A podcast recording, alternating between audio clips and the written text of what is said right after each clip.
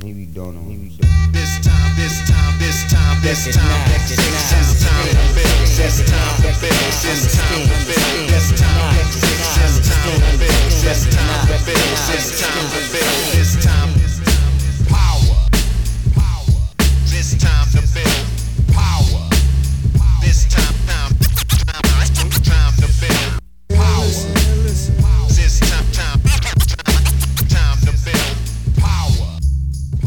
What's up, everybody? I'm your host, Kris Hampton, And this is Nate Drolet. and we are here in actually quite lovely Lander, Wyoming. Yeah, it's great right Conditions now. are great. We went rock climbing yesterday. It's the first time we've rock climbed outside together in a while, huh? Yeah, especially here. I feel like every now and then we'll like we would travel for something and maybe like pop out for a day or Yeah, something. but that's been years. Yeah. Like, when was the last time we climbed outside together? Maybe the rock shop like three years ago or something. I feel like I was here for like the festival. We went out when it was like super hot. Yeah, COVID fucked everything up. Yeah. Yeah. That's wild. Three years. Yeah. But we got you out of Salt Lake briefly. Mm-hmm. You just finished your home mall, I did. The crab shack. the Crab Shack. Yeah. That's exciting. Yeah. It uh I was waffling on names for it for a while. I really wanted the mail room. Oh, I like the mail room. Yeah, it's Because sending things. exactly it's where you go if you want to send. The post office. Yeah. Um, yeah, it was like the post office and the mail room, but also there's that like, you know, the old trope of like the CEOs like, oh, I, you know, I started all the way down in the mail room and I worked m- my way up to Ah, here. I like you know, that. it's that place where you go to grind. Um, hmm and then I asked a bunch of friends for ideas, and uh, Chad Volk actually said the Crab Shack, and I was like, I hate that so much. I have to, I have like, it's so terrible yet so good at the same time. I was like, that's it. I like, I can't say no. Yeah. Well, good job, Chad. Yeah, but yeah, I'm very excited for that wall. Yeah. I think I like mail room better. Fair. Yeah. I don't know. I mean, I, I do, but a part of me just couldn't was like, yeah, no, I, I just I have to respect No, this. Crab Shack is good though, and you got a cool logo. Sid made you a cool Yeah. sign for the the Yeah, like a- wall. Big uh like eight bit style pixelated crab out of tile. yeah, Yeah. So that's cool. Um, I'm excited that you have it. It's a it's a game changer. I think. I'm stoked. Yeah. Well, we're sitting down today to record a bunch of things. Actually, we've got a bunch of episodes on the docket. Uh, this is number one of the day, and the topic is where we go wrong when we get training right. And this is an unfortunate thing, but I do see it pretty often that people are like actually nailing their training hmm but then that causes them to go off the rails a little bit. Yeah. This was your topic initially. We've sort of uh, transformed it a little bit, hmm but was there something that caused you to write this topic down? I know oftentimes when we're putting topics on our list, it's because of something that just happened with a client or with ourselves or whatever. Um Yeah, I think it was like a conversation I was having with someone where I was reassuring them because they were like having all these like mixed emotions about how their climbing was going. But ironically, they were climbing very well and training was just like buzzing along. And I was like, Mhm. hey, like, don't touch it. Like, this is great. Like, Yeah. you know, we just, it's in cruise control at this point. But it's funny because it is like, like good training is simple. A lot of times it's like, it's more about consistency than it is extreme intensity. Like there is intensity, but I mean, oftentimes it's just like, you know, it's punching the clock. And compared to this uh, like rocky mindset of like, I just need to go and like grind myself against a wall, like, and just beat myself into the earth. Like it doesn't feel like that. And so when it's working, you're like, I don't know, this is almost happening too easy.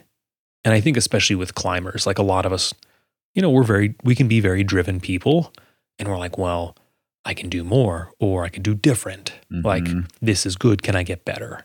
Yeah. And I think, you know, I am, and I think a lot of people who listen to this podcast are, you know, sort of experimenters in our training. Totally. And you can get sort of trapped into the habit of just constantly changing it. Yeah. Like it's hard to know whether training is working per se. Um so rather than give it a chance to play out, we often are just like, "Oh, I'll change this, I'll change this, I'll, and I'll keep changing this forever and ever and ever." Yes. Yeah, you know, and training for climbing is still like like there's a lot of good information out there, but it's still kind of new and we all have to be our own coach and in a way we're all kind of hobbyist sports scientists. Yeah. Like totally. a, a lot of us like reading research or just reading new books or things like that and really like you said experimenting. Um and that can be really detrimental. yeah, Like it yeah. can be. It can be a good thing, but it can. Yeah. can also go the wrong way. Um, we've got four big ones here. Um, I've got a fifth bonus item that sort of fits. Um, you want to get us started? Yeah. Um, so the very first one is misreading the signs. So this kind of is in two different ways. One is a lot of times in really good training, if you are focused, and this is typically like training is in um, using climbing as a form of training, um, it is mentally very taxing. Yeah. And oftentimes, the way I view it, you should be just as mentally taxed as you are physically taxed For sure. at the end of a session. And oftentimes, like you have to end good goes on a project because you're just, you can't put in that high level mental and emotional effort anymore. Yeah. Yeah. I mean, just yesterday we were out at Miner's Delight and uh, our friend Hannah, who is doing our Red River trip prep plan, just started. Um, she decided to do her endurance days outside. And at the end of the day, I was asking her, you know, how did the laps go on that Mhm. thing? And she's like, I didn't necessarily get pumped, but I did get, like, I did realize I was having a hard time mentally, like forcing myself to stay on the wall and keep climbing and, you know, to stay focused up there. And, and she had the, you know, the wherewithal to say, but I think that's probably what I needed you mm-hmm. know, and that's probably a good thing. And that is, I, I think that's one of the pieces of training that people forget is really important is this mental resiliency piece. Yeah. Um, so when it feels that way instead of physically demanding, people tend to think, oh, I need to change something to make it pumpier or more tiring, or I need to be sore the next day, or whatever it is they're shooting for. Totally. Um, and then another aspect of this, of misreading the signs, is that for like good strength training and especially good power training, you're not going to be very fatigued. Yeah. Pretty low volume overall. Like you're going to end your session feeling pretty good. Power work, I mean, you need to be fresh and you end it fresh because fatigue just completely stops your ability to produce power. So if you're doing a high quality power session, you're going to feel great. You should end it feeling great, almost like hungry for your next session. Yeah. And that is confusing and it's really hard to do well. Yeah, and I you know, I'll I'll give this like piece of advice in here is like spend some time actually doing the workouts how they're designed, especially if you're being coached or following a training plan. And you know, if you are being mentally challenged or emotionally challenged, um your your focus is being challenged, whatever, then let that play out for a while instead of just immediately changing. If the suggestion is leave the gym fresh, then leave the gym fresh and let that play out. And over time, you learn how that feels. And then you can stop your sessions at the appropriate time, or you can feel like you're on track, even though you're not getting sore, you're not getting pumped, you're not getting, you know, so fatigued that you can barely walk, kind of a a feeling. Yeah.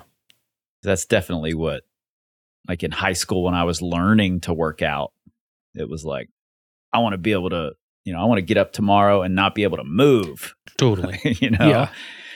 that's not the way. Yeah. I mean, and that's like, that's still a classic. You know, you think about core training for some reason, we're so terrible about, you know, it'll be like, hey, here's a good core workout you can do. It's short, it's simple, you know, it's going to be effective. And people will be like, oh, I woke up the next day and I could laugh without pain. Clearly, it wasn't an effective workout. And it's like, Mhm. you wouldn't, we don't judge anything else by that standard. If you were like, oh, I got up the next day and I could make coffee without my hands cramping up. Clearly, my forearm, my hangboard workout wasn't good. It's like, no, you would break. Like, if that was your standard. Yeah, Um, totally. yeah, good training just doesn't. It doesn't feel as good in the moment as bad training does. Like bad training Mm, can just wow, yeah, for sure. Yeah. that's an interesting way to say it, but it's true. yeah, bad training's dessert, man. Just it's great. like it's so Just fun. flogging yourself. Yeah, that's it's amazing, and you just feel good. Like you leave and you're like, yeah, I did work. Like good training almost never feels that way. Yeah, totally. Uh, number two here is you start doubting the validity of grades. Yeah, And I see this manifest in some other interesting ways. Like, I'll see people very often level up and then start saying, Oh, well, that thing I just did must be soft. This must be soft. yes, And they're sort of downgrading their own accomplishment, you know, Mhm. Which kind of sucks. yeah, yeah. Why not just give, you know, just fist bump yourself and be like, I did a cool thing instead of, oh, I, I'm not that strong. I can't, you know, that's got to be soft. Yeah. This one is the funniest thing to me. Um, cause you'll see people who will just, you know, it's like, oh, they train really hard. Or you see this a lot with like, uh, maybe more like teenagers or early 20 year olds who just have natural growth and development. It's like, oh, you put on 10 pounds of muscle and grew four inches in the last Mhm. like two years. And they're just like, oh, everything feels like super soft and it's all super easy. It's like, you just need to go outside and get on something that is objectively hard that no one can disagree with. right. And like, you need some new benchmarks. Mhm. Um, cause yeah, it like I'll see this where people will start being like, they want to downgrade everything.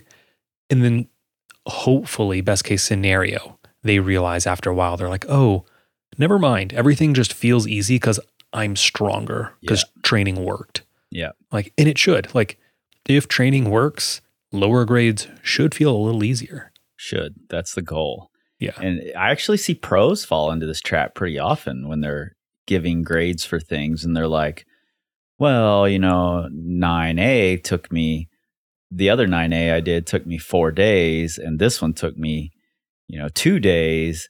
So it must not be 9A. Mm-hmm. And I'm like, you just came out of a training season. You, you know, that 9A that took you four days was a year and a half ago Yeah. how can you possibly judge the grade based on how long it took you? A different you. Yes. Because you are a different you when you come out of a training block than at the end of a season a year and a half ago. If the training was good. If the training worked. Yeah. Yeah. Or if it didn't work, you're still a different you. Well, you're definitely still a different you. Yeah. Um, But I, that's like a common way to decide on a grade is how long did it take me? So Mhm. when it doesn't take you as long as the other ones, it must not be as hard. yeah. And that's silly. It, it is. And it's, you know, it's unfortunate that we don't have standards like good ones. Um, but it's funny. Like I, I remember when I was guiding in Hueco, there was a guy who came out and he did full service, which is literally considered the gold standard for V10. Mm-hmm. Frankly, it's probably V11. Like it is like the hardest V10 in Hueco. And he was like, oh, I don't know. I think it's, he's like, honestly, it's probably V9. It's probably V9. And he would tell anyone in his radius that it was V9. And you know what? Like three, four years later, he was climbing V13. And it's like, oh, you were just very, very strong and ignorant to where grades were compared to where you were in that moment. Yeah. Like, so yeah, that's, and it is a funny thing. And it's tough if you travel. Like, and I think this is why traveling and a lot of people talk about vacation grades. Yeah. Mm, But the funny thing about it is, and vacation grades are real for sure, but you also have to take into account people will be like, oh, well, okay, I'm going to go to this destination. I'm going to train the hardest I have for the next four months. Mhm. And then they go and they're like, well, grades are just going down easier here than It's anywhere else. soft. And it's like, yeah, you literally just took yourself seriously for the first time in years for the last four months. I hope the grades feel good. Yeah. But, you know, maybe it's 10 sleep. or Kalymnos. Oh, yeah. Yeah. Yeah, I, I think that's a it's an interesting, uh, funny side effect of getting stronger. Is for some reason we don't give ourselves the credit of getting better. We just say uh, everyone else must be wrong about the grade of this. Yes. Everyone else is I wrong. can't possibly be improving. yeah. Yeah. Uh, number three here, and this is this is the one that first came to mind for me uh, when we when we brought this topic up, and that's when the training is right. I see a lot of people just want to stay in the training, Yeah. and they forget that the goal is to eventually slow drastically or stop the training and go on the trip or get outside for the season. And so many people just want to keep training. Yeah. I get I mean I sort of get it cuz I love training. I mean it's it's a lot of fun Mhm. being able to track improvement and see improvement. Uh, and it's easy to forget, especially if you're a person who um you know, I, I think it could go one of one of two ways. Either you're a person who can sort of go outside whenever you want, so you just take it for granted, Mhm. or you have really um, specific training seasons and performance seasons, and you you can't really get outside in any co- sort of comfortable condition for a three or four month period. So you just forget how much more fun climbing outside is than Yeah. this new thing where I'm seeing progress. Yeah. And I am absolutely guilty of the second one. You know, I lived in the Southeast for like nine years. And so you've got a eight month training season essentially, because it's just hot and gross for so much of the year. Yeah. And I am a believer that, look, if you're going to train, you should learn how to enjoy training. You should, man, go into it full heart. Just absolutely make it the thing you do. And also, like, you build momentum with training, especially if you're consistent. You know, you're not making big changes and trying to optimize every week.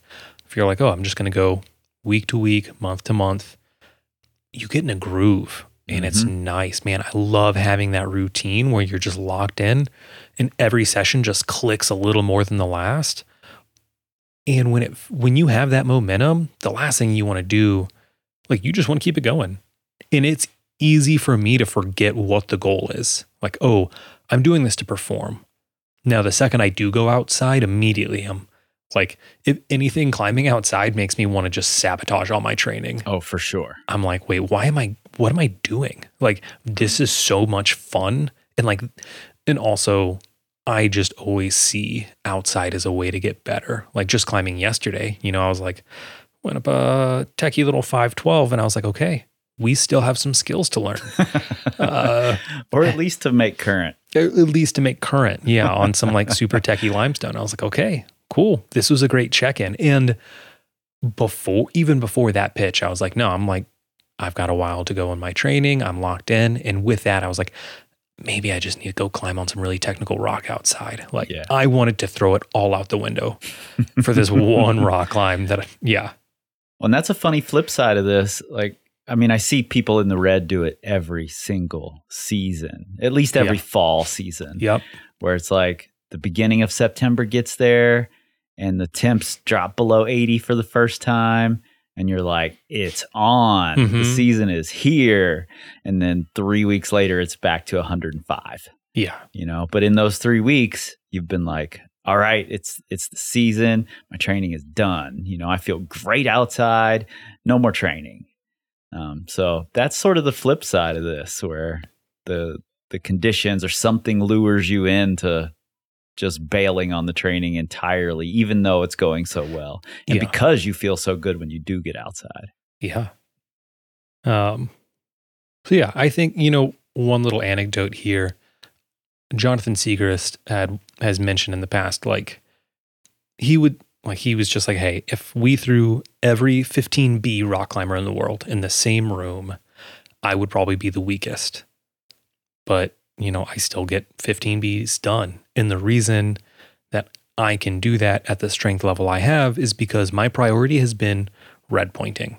hmm Like, and that is really important. I think that ties into this idea of like, you need to remember that performance is the goal of training. Yeah. Like, the goal of training is not to just keep training and do more training and more interesting training, it's to get results. Like, I'm pretty sure it's to get your finger strength numbers up. yeah, yeah. Well, it depends how big your Instagram following is. like, but you know, for him, like his, I mean, he truly isn't the strongest climber in the world, not by a long shot, but he performs his training, which he is very methodical about, which as a pro, he's probably one of the more methodical Yeah. people at training especially in the last four or five years. for sure. Um, but he keeps the goal the goal. He remembers, oh, performance is what I'm doing here. Cause it would be so easy for him to just completely scrap everything and be like, okay, I'm gonna like just get really strong at hangs and really strong at like lifting and pulling and We've seen it happen stuff. over and over. Yeah. Yeah, it absolutely happens. Training's fun, man. I, it is. you know, Good not- training's fun. not mad about it. Uh, let's take a break, come back, and we've got one more plus a bonus. So I guess that's basically two more. All right, break. break. Becoming a better climber isn't only about adding more weight to your max hang or deadlifting two times body weight.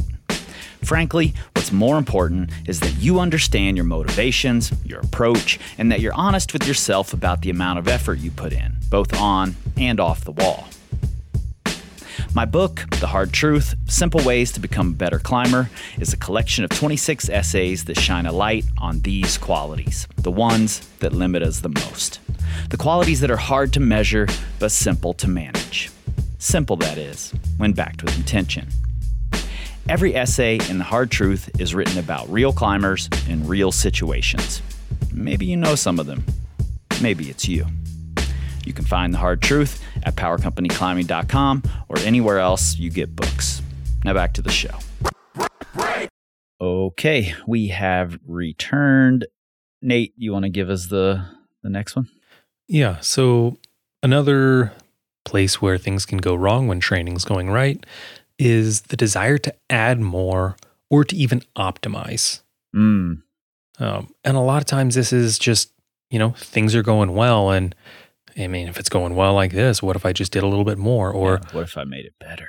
what if I made it better? Like, man, I I was coaching a guy the other day who, um, you know, he was talking. We were talking about his training, and he was like, "Well, I kind of want to add this and this and this." He was like, "Oh." He's like Kris Hampton would roll his eyes if he heard this conversation.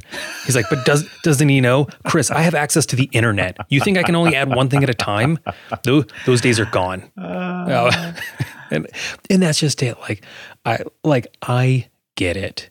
Like, and this is someone who does really good, smart training. Mm-hmm. And these were all like very reasonable, small things he was adding, um, and they made sense with his, you know, his life setup. But yeah, it's so tempting whenever things are going well to be like, oh, but what if I just make a little tweak?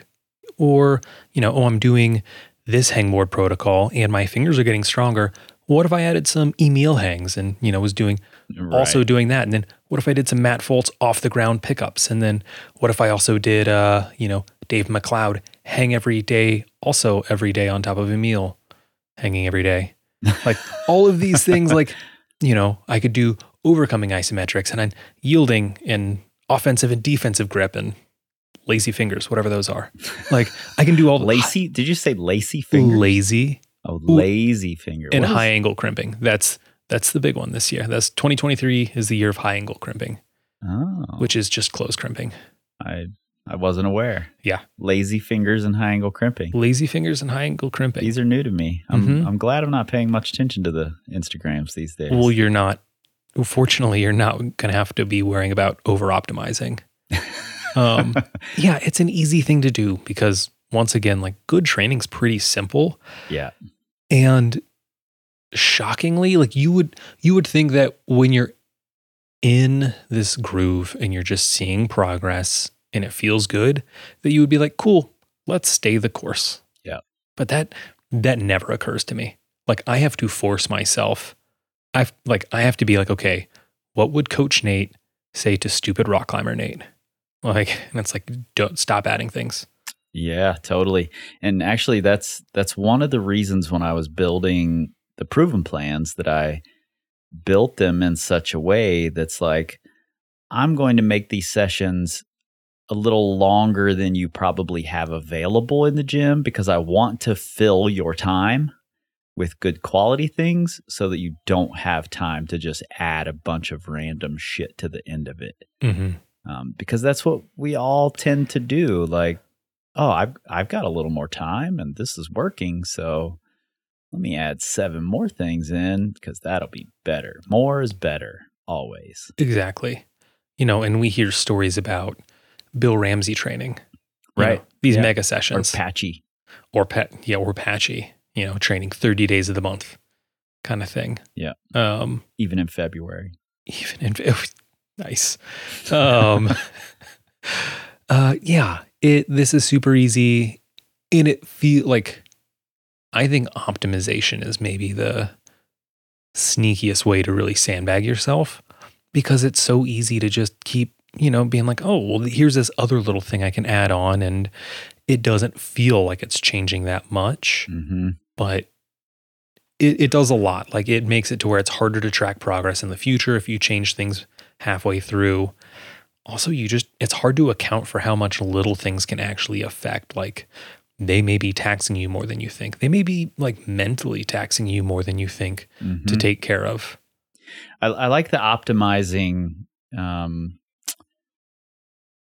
piece of this because I it occurs to me it can also go the other direction. Like there's a a lot of rhetoric around uh, never get tired while you're training. Mm, Um, but there are absolutely times where you should get tired. Like that's the only way to introduce how to move well when fatigued or how to stay focused when fatigued and how to manage pump and things like that, you know, that are basic building blocks for sport climbing. yeah. Um, so if you're looking to optimize and you're doing, say, the Red River Trip Prep plan where you're getting pumped, doing lots of laps, and you're like, oh well, uh, you know, I, my training would be better now. Even it's working, but I can make it better by not getting fatigued while I train. By you know, always being fresh in and out of my sessions, and then you've just tanked yourself by trying to optimize this thing that's working hmm Yeah. optimizing is a it's one of my least favorite words. I think I said this to you yesterday. I'm Probably, not a yeah. fan. Yeah. We'll talk about that someday. I, I think it's one of those things that's very popular right now. And especially there are a lot of like sciency resources that are that will take these little I mean, these things that might be truthful in the sense of like, here's a supplement, here is some sort of odd research thing that we just found out about how we can, you know, whatever biohack is the phrase you would have used five, ten years ago, but basically hacking like a little extra progress. And let's say it gives you 0.5% benefits, but then you'll hear a two hour podcast about it and you'll see 60 Instagram posts about it. Yeah. And that you forget that it's maybe even like 0.05% progress and it swells in like enormity as you see all these resources talking about it. You're like, oh, this must be very important. It's like, no, it's just the popular thing today. And it's really not that big of a deal. And in fact, the amount of time that you put in to even just absorb all of that could have been spent focusing on things that'll give you better benefits. Right. Like, I think we're really in this strange place of so many people are optimizing without having an actual foundation. Yeah. I mean, it's very rare that these things that are the the new optimal way actually take into account real people and their lives and and how that this new thing might affect the rest of their lives you know we're looking at how it affects tendon stiffness but how does it you know if if that takes an extra two hours a week, how does that affect your marriage? You Oof. know, Yeah. that could be a problem. How does that stress affect your tendon stiffness? Yeah, exactly. and then you don't get to go rock climbing because you're always fighting with your spouse over the amount of time you're spending in the gym, you know? So there are all these other pieces that these dots that have to be connected that just aren't when we when we're talking about optimization that's pulled from a paper that's been, you know, 10 people controlled environment and and all variables stripped away you know that's where i see most optimization sort of come into the conversation without any context around it Yeah. so i already started my optimization rant i said we talk about that someday Yeah. Uh, yeah. I'm sure we still will. um, all right, last one, and this sort of builds on this, like, um, you know, this is working so well, I need to change it idea, Yeah. and this is you go through a training cycle, uh, it worked really well, and then when it's time to plan your next training cycle, it's like, all right, I need to plan something different that works equally as well. New, revolutionary. It's got to be new. It's got to be the newest thing, you know? Yeah. Instead of just, why don't I do that same thing again? You know? Yes. And maybe it's a slightly different intensity level. Maybe it's at a slightly different volume, but it looks almost identical. And people have a really hard time with that. We get a lot of questions when people are moving from, like, say, uh, Boulder Better to Boulder Strong, or from um, just climb more to climb 512. And they're like, well, I just got the climb 512 and it seems really similar to just climb more. And I'm like, yeah, that's exactly the point. hmm Like now you're prepared for just climb 512 and the slight differences that it has. Um, and people forget that. Yeah. Yeah. It, you know, it's, I talked about Chad Volk at the beginning of this episode. He was the one who named the Crab Shack. But what he does with his training to me still is like, it is amazing as a self coach climber because like it's what I do as a coach, but the things I do as a as an actual self coach climber, I'm terrible about. but he'll be like, I mean, he's done the same hangboard program, I think like four summers in a row. Yeah. And every year I'm like, you do anything different this year? He's like, keeps working. Why would I stop? hmm Like, he's like, you know, last year I started at plus 40 pounds. And like by the end, I had built it up to plus 75. This year, I'll start at plus 45 and I'll work up to plus 80 Yeah. maybe next Perfect. yeah i'll have added five pounds to my finger strength. That's great. That's progress. You know what? And there's a reason that guy like went from 511 to 514 like just consistently grade after grade year after year. Hmm um yeah. And going back to the proven plans i had a friend who she did the climb 512 three times in a row. Yeah. like had just broken it to 512 and she was like oh i'll do this. Got solidified at the 12 minus. She was and she was like nate should i do this again? I was like it worked great. You should do it again. Now would i have done that myself? No of course not. I need revolution. But with her i was like oh absolutely. Do it again.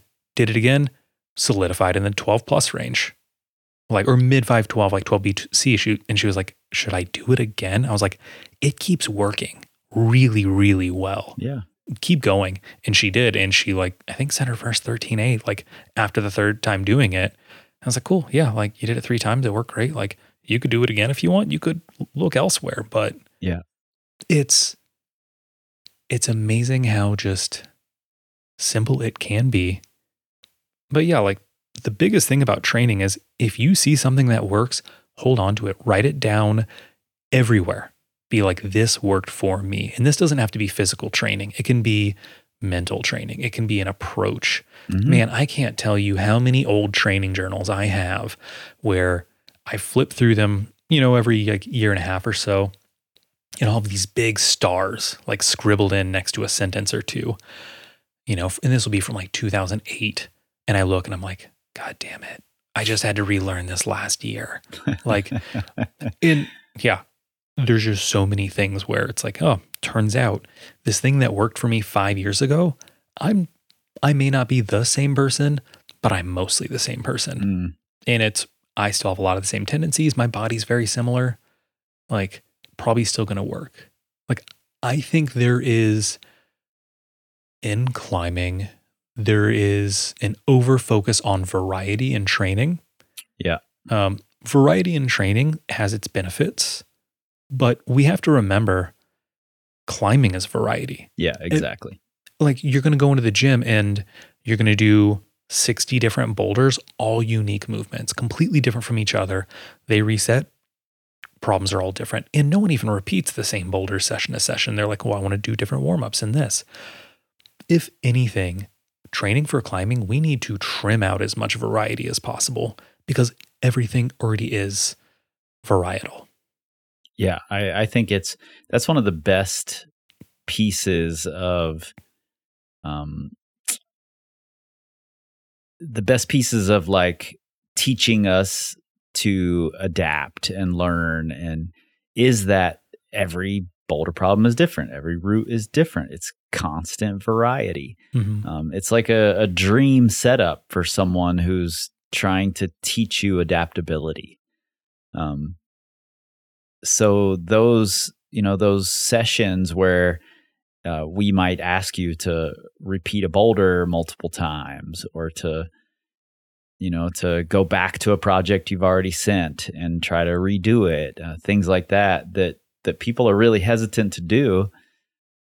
It's because you're already getting a ton of variety Mm-hmm. you know it's it's built into the process Yeah. Yeah. I remember years ago um, when Power Company was just your blog Mhm. and you had written about, you're like, okay, cool. My, uh, my training season starting up. I've got my, whatever it was, like three limit problems. One was the black lung problem. oh yeah And you're like, this is all I'm going to have the same warm up problems and these are my only limit problems. And that's all I'm going to train on. And then I'll climb outside as well. Yeah. Or whatever it was. And I remember being blown away by the idea of, I was like, for the next three months, you're only going to have like the same three boulder problems that you try. oh i was mad when they took that black lung problem down too i never finished it I think I still remember the photos of it. came very close. Um, but I rem- and I remember you had a great year that year. Yeah. Like, yeah, variety in rock climbing, I think is for a lot of people very overrated. yeah and maybe if you're the type of person who's like you've been working on the same project for you know four or five years and that's most of what you're climbing on then maybe you need more variety in your training Um, but most of us are going outside and climbing lots and lots of unique moves, and we're doing the same thing in the gym over and over and over. So, um, having some pieces of your training that are more systematic and less variety is a really smart way to go. Yeah. we totally got off topic there, but but I do think it's you know, especially as like self coach climbers who love experimenting, love trying to figure out what's going to work. It's it's exciting to like come into that next training season where it's like, oh, now I have to write my training plan and Oh, it's fun. you know. But you've just if you found a thing that worked, if you had a if you wrote a whole training plan that just worked well, you just saved yourself a lot of hours the next time around. You know, spend that time researching the routes you want to do or god forbid go outside and get on the routes you want to do as research, you know. Um, instead of spending those 10 hours writing a whole brand new training plan that may or may not work stick to the thing that did Yeah, I mean that's easier said than done. yeah for sure i know Yeah. i've been there Yeah. i've tanked my own my own good training more than once Yeah. Same. All right uh, you guys know where to find us on the facebooks the instagrams the youtubes. Nate is on youtube now. Yep. um, talking super super nerdy climbing things. So if you're a super super nerd definitely go check that out. You'll find links to all of that right there in the description. And uh, I don't know. I don't think we can sign off with the Twitter thing anymore. I haven't really kept up with what's going on there, but yeah, it's still X. It's so weird. It's still X. Wait. I didn't. I didn't really like Elon before, and now I like him even less because he fucked up my sign off. Yeah. So what you're saying is our patron podcast has outlived Twitter. We're more. We're more resilient. Yeah, we're more resilient. Yeah, more important. More too. important. All right. We'll see you guys next time. This time, this time, this time, this time, this time, this time, this time, this time, this time, this time, this time, this time, this time, this time, this time, this time,